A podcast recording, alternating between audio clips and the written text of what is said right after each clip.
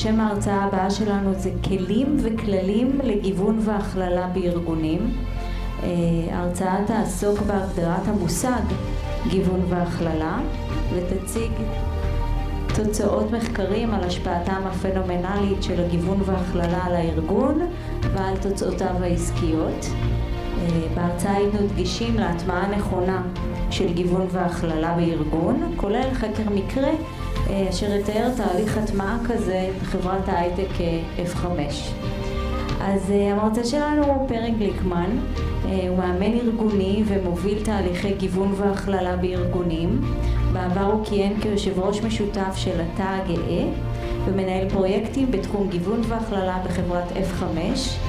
היום הוא מנכ"ל חברת פרי אימון ארגונים וחברות.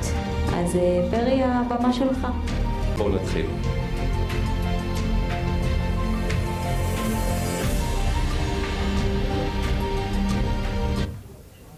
פרי האומו, פרי האומו, פרי האומו, פרי האומו, פרי האומו, פרי האומו.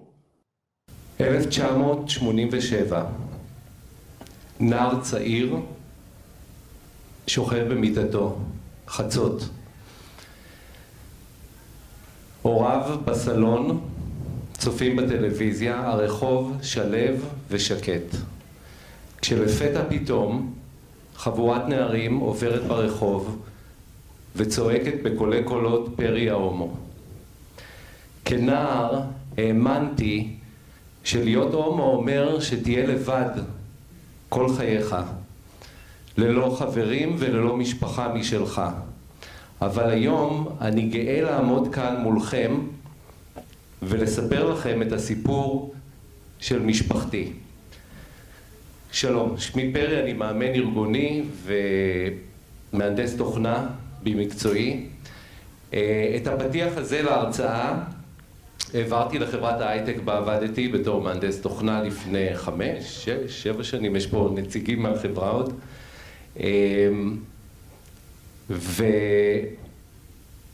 חברת F5, חברה שמונה כ-6,000 אנשים, הבסיס שלה בסיאטל, יש לה סניפים בהרבה מקומות בעולם, בארצות הברית, באנגליה, ישראל, פולין ועוד.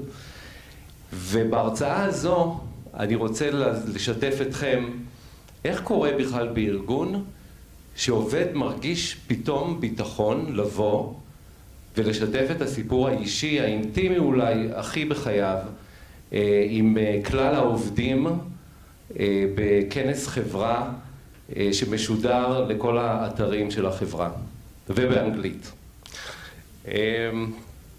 אז בואו נתחיל בהגדרה של המושג גיוון והכללה. גיוון והכללה זה מושג שמתאר את מכלול הפעילויות והמדיניות לייצוג ועידוד של קבוצות מגוון שונות בארגון. המושג הזה הוא לא חדש, אבל בישראל הוא נכנס יותר ויותר.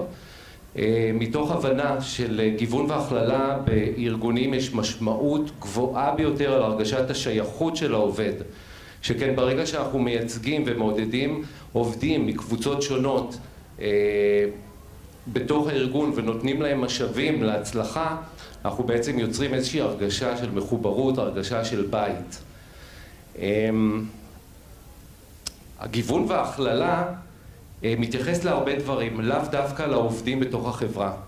הוא מתייחס גם למשל לעובדים שאנחנו רוצים לגייס. ברגע שאנחנו כארגון נדע לפנות לאוכלוסיות מגוונות ולעודד בצורה כזו או אחרת שוויון, גם יגיעו אלינו טלנטים מקבוצות מגוונות. כמו כן, עבודה עם ספקים, גם משהו שהארגון צריך לחשוב. כיצד אני עובד עם ספקים? מה הדרישות שלי מהספק שמגיע אליי? המושג גיוון והכללה מכיל בראש ובראשונה את המילה גיוון. וכשאנחנו מדברים על גיוון, אנחנו מדברים על קבוצות גיוון שונות. אני יודע שזה קצת קטן, אני אקרא. כל מי שנכנס מוזמן לעבור לצד הזה של האולם, יהיה לכם יותר קל ויותר נוח גם לראות. קבוצות גיוון, כמו למשל מוצא אתני, זהות מגדרית, נטייה מינית, שכבת גיל, אנשים עם מוגבלויות, דת ועוד. שימו לב שקבוצות הגיוון בארגון מקבילות לקבוצות הגיוון בחברה. ובהחלט למושג גיוון והכללה יש גם השלכות חברתיות. אנחנו נראה את זה לאט לאט עם המצגת. כלומר, ארגון שלוקח על עצמו להקים ולטפל בנושא של גיוון והכללה יוצר גם איזשהו אימפקט חברתי גדול. אנחנו נראה עוד מעט מיטב חברות ענק שבעצם נוקטות בדרך הזו ורואים כיצד הן משפיעות על החברה בה הן חיות. המושג השני, הכללה, מלשון להכליל, להכליל מישהו בפגישות, להכליל מישהו או מישהי בהחלטות של החברה, הוא מושג שבעצם בעיניי הוא כמו אומנות. יש פה איזשהו סוג של אומנות של יצירת ארגון שבו כולם מרגישים נוח, ארגון שבו כולם מרגישים בבית. וכשאנחנו בבית, אתם יודעים איך אנחנו מתנהגים, נכון? בבית אנחנו אומרים את מה שאנחנו חושבים, אנחנו מעלים רעיונות, אנחנו משתפים, אנחנו פתוחים, אנחנו יצירתיים יותר.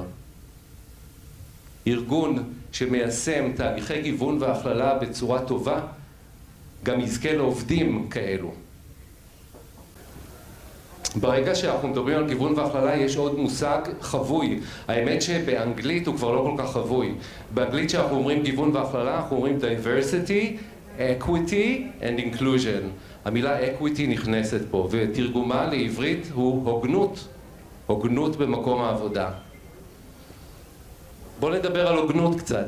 מה זה אומר להיות הוגן במקום העבודה? להיות הוגן במקום העבודה בעצם נועד להבטיח שלכל העובדים תהיה גישה למשאבים שהם צריכים באופן נקודתי ולא כנוסחה. ואני רוצה להדגים את זה על ידי השוואה למושג שוויון. מה ההבדל בין, או מה היחסים בין הוגנות לבין שוויון? נתחיל בציור קטן שאני מקווה שכולם רואים, שמתאר את השוויון equality. אני מזמין את כולם לעבור לפה בשביל לראות את הציור יותר טוב.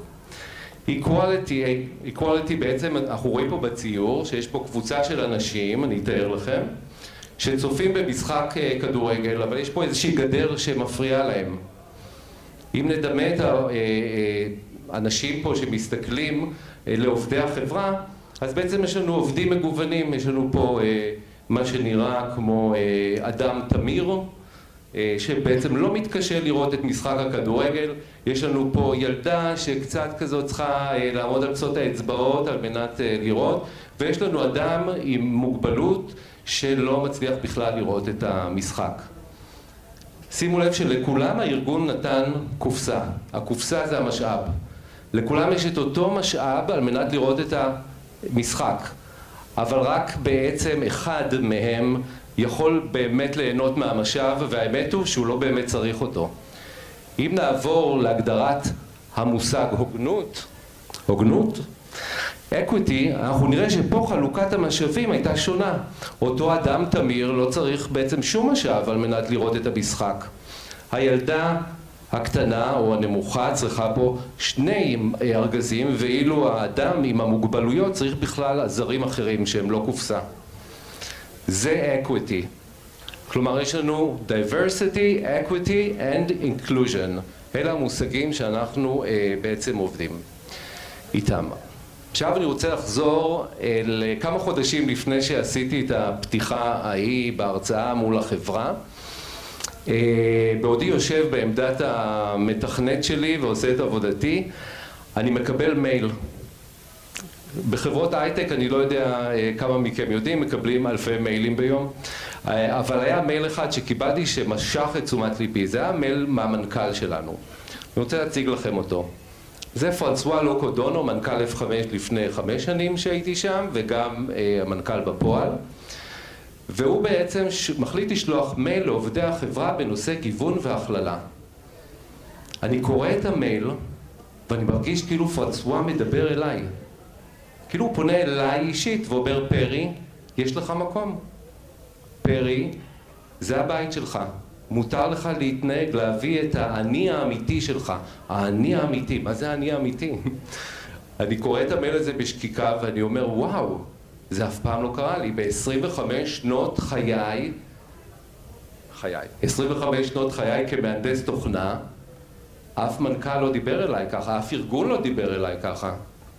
אף משאבי אנוש לא דיברו אליי ככה. ופתאום מנכ"ל F5, ממנכ"ל 6,000 איש ברחבי העולם, כותב לי כזה מייל אישי. כמובן שזה לא היה אישי אליי, הוא שלח את זה לכל הארגון, אבל היה בו נופח מאוד אישי. מיד השבתי לפרנסואה, דבר שאף פעם לא הייתי עושה. וכתבתי לו תודה על המילים החמות והחכמות. וצירפתי למייל הזה תמונה של המשפחה שלי, של בן זוגי ושני ילדיי. ואמרתי לו, אני באמת מרגיש שיש לי פה מקום בבית. ואז התחיל איזשהו תהליך התכתבות ביני לבין מנכ"ל F5, לבין פרנסואה, שבסופו פרנסואה אומר, תקשיב פרי, אני מגיע עוד כחודשיים לתל אביב על מנת לערוך את כנס החברה הראשון שם. האם נוכל להיפגש? ובאותו רגע אני אומר לו משהו שגם כן לא ציפיתי שאני אגיד, אני אשמח להיפגש, אני אשמח גם להציג את הסיפור שלי מול כל עובדי החברה. והוא אמר, בשמחה. והוא נתן לי באמת רבע שעה בסוף הכנס להציג את הסיפור שלי. אני עמדתי שם מול מאות אנשים, כאילו הרצאה ששודרה גם בזום לכל הסניפים של החברה, בהתרגשות גדולה, אבל מתוך מטרה ושליחות מאוד מאוד גדולים של להביא את השוויון וההוגנות לארגון. בואו נדבר על המהות של גיוון והכללה. למה בכלל? מה צריך? במה זה עוזר לי? ופה אני רוצה לדבר איתכם קצת על מחקרים. אני מצטער על הרזולוציה, לא ידעתי, חשבתי שיהיה מסך יותר גדול, בקושי רואים, אבל אני אספר לכם מה כתוב שם. כאשר אנחנו מדברים על גיוון והכללה והחשיבות והמשמעות שלהן, אנחנו מדברים בעצם על שני דברים מרכזיים. האחד, התוצאות העסקיות. כן, לגיוון והכללה יש אימפקט רציני על התוצאות העסקיות. מחקר של The Boston Consulting Group בארצות הברית, שזו חברת ייעוץ מאוד מאוד גדולה, מראה שעסקים שיישמו גיוון והכללה בצורה נכונה בארגון, הגיעו להגדלה, גידול ברווחים של עד 19%, שזה המון מבחינה עסקית. פורבס, מכירים? גם גוף מחקרי מאוד מאוד גדול, עשה מחקרים, הסתכל על גיוון והכללה ואמר, לגיוון והכללה משמעות מאוד מאוד גדולה על מעורבות ומחוברות העובדים לארגון.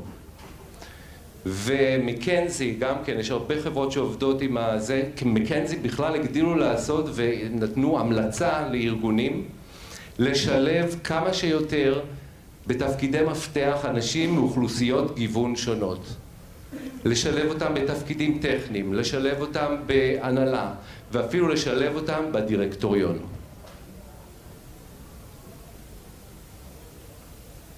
בסיום ההרצאה שלי הצטרפו לקבוצה הגאה 40 עובדים מהסניף בתל אביב, שאז מנה כ400 איש.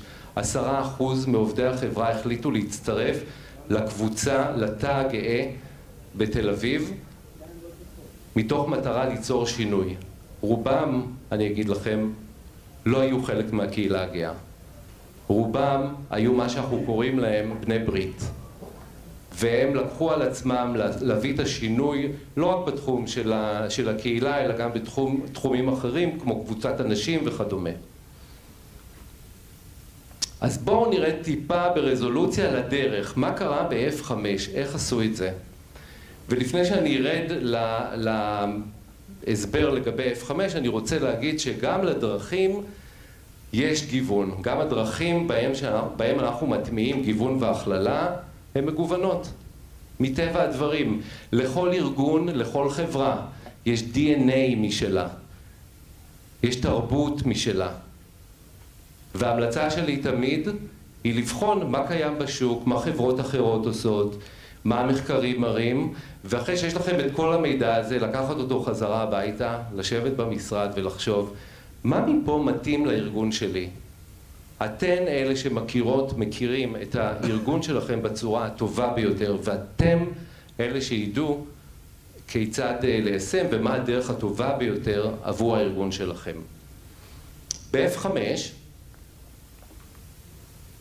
כבר ראינו, הכל התחיל באיזושהי החלטה של המנכ"ל. מחקרים הכי גדולים מראים שללא מעורבות של הנהלה בכירה, אנחנו בעצם לא נצליח להטמיע גיוון והכללה. חייב להיות גיבוי של ההנהלה הבכירה ביותר. חייבת להיות פה רוח גבית מאוד מאוד חזקה, שפועמת כל הזמן, לא רק בפתיחה, לא רק בהשקה של פרויקטים, אלא הדיבור והשיח חייב לקרות כל הזמן וחייב להיות מוזרם מההנהלה הבכירה ביותר. הייתה מחלקת משאבי, בתוך מחלקת משאבי אנוש הוקמה קבוצה עם אחריות על גיוון והכללה. הקבוצה הזו מנתה מנהלת משאבי אנוש ושני מנהלי פרויקטים שהיו אחראים לעזור לקבוצות המגוונות השונות בקיום פעילויות והסברים וכדומה, פעולות הסבריות וכדומה. אגב, לימים אני ממש עברתי מתחום של ההנדסה לתחום של משאבי אנוש, והייתי חלק מהצוות הזה, הייתי מנהל פרויקטים שם בתחום של הגיוון וההכללה, ועזרתי לקבוצות השונות שעוד מעט נראה אותן, בעצם להביא לידי לפועל את מה שהם רצו לעשות. וכמובן יש את קבוצות ההכללה השונות, ב-F5 קראו לזה EIG, קיצור של Employee Inclusion Group, יש כאלה שיכירו את זה כמודל ERG, Employee Resource Group. אלו קבוצות שהן כמעט קבוצות ספונטניות של עובדים בלבד, אין שם שום נציגות של משאבי אנוש, שהנושא או הקבוצה או הגיוון קרוב לליבם מסיבה כזו או אחרת, והם רוצים לעשות איזשהו שינוי, הם רוצים לגרום למקום העבודה שלהם ולפעמים גם לחברה, כמו שאמרתי, להיראות יותר שוויונית, יותר הוגנת. וכמובן יש לנו את שאר העובדים שלאו דווקא רוצים להיכנס לקבוצות, אבל מושפעים מאוד מהשיח שנוצר על ידי קבוצות ה-EIG. בואו נתמקד בקבוצות ההכללה עכשיו. קבוצות ההכללה, לכל קבוצת הכללה היו מספר יושבי ראש שניהלו את הקבוצה בעצם ואת הפעילויות שלה. הם היו עושים פגישות שבועיות, מתכננים, עושים הצבעות, מחליטים מה בדיוק לעשות, איפה להשקיע את התקציבים. כן, לכל קבוצה כזו היו תקציבים ששייכים למשאבי אנוש, תקציבים לא דלים, אגב. לצד כל קבוצה היה מה שנקרא נותן חסות. עכשיו, נותן חסות זה מושג מאוד מעניין, באנגלית sponsor, הוא מישהו מההנהלה הבכירה ביותר, סמנכ"ל, דרגת סמנכ"ל, שבעצם הקבוצה היא תחת חסותו. ומה זה אומר? שהוא עוזר לקבוצה להוציא מסרים החוצה, להתניע דברים, הוא ממש כמו הרוח הגבית שדיברתי עם המנכ"ל, יש לכל קבוצה גם סמנכ"ל משלה. וכמו שאמרנו גם קודם, יש את בני הברית, שזה אנשים שהם לאו דווקא חלק מהקבוצת הגיוון, כלומר הגיוון אולי לא מייצג אותם, אבל הם בהחלט מרגישים קרובים ורוצים לעשות שם שינוי. קבוצות הגיוון ב-F5 היו מגוונות, זה חלק מהן. קבוצת נשים, קבוצת להט"ב, בעלי צבע עור כהה, אנשים בעלי מוגבלויות, יוצאי צבא. יוצאי צבא בארצות הברית זה משהו מאוד מאוד מיוחד, אנחנו נגיד פה כולנו יוצאי צבא, למה צריך קבוצת גיוון לזה? או רובנו אגב, לא כולנו. אבל בארצות הברית יש שם, זה קבוצת גיוון מסיבות אמיתיות. יוצאי ספרד ואתני. לכל קבוצה יושבי ראש, לכל קבוצה עובדים שמסורים לתהליך ורוצים לעשות איזשהו שינוי. והגענו לסוף האמת.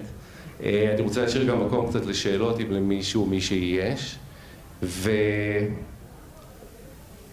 בסלייד האחרון שילווה אותי עם איזה מנגינה כזו שמעוררת מוטיבציה, אני רוצה להגיד שכולנו שונים, כולנו מיוחדים.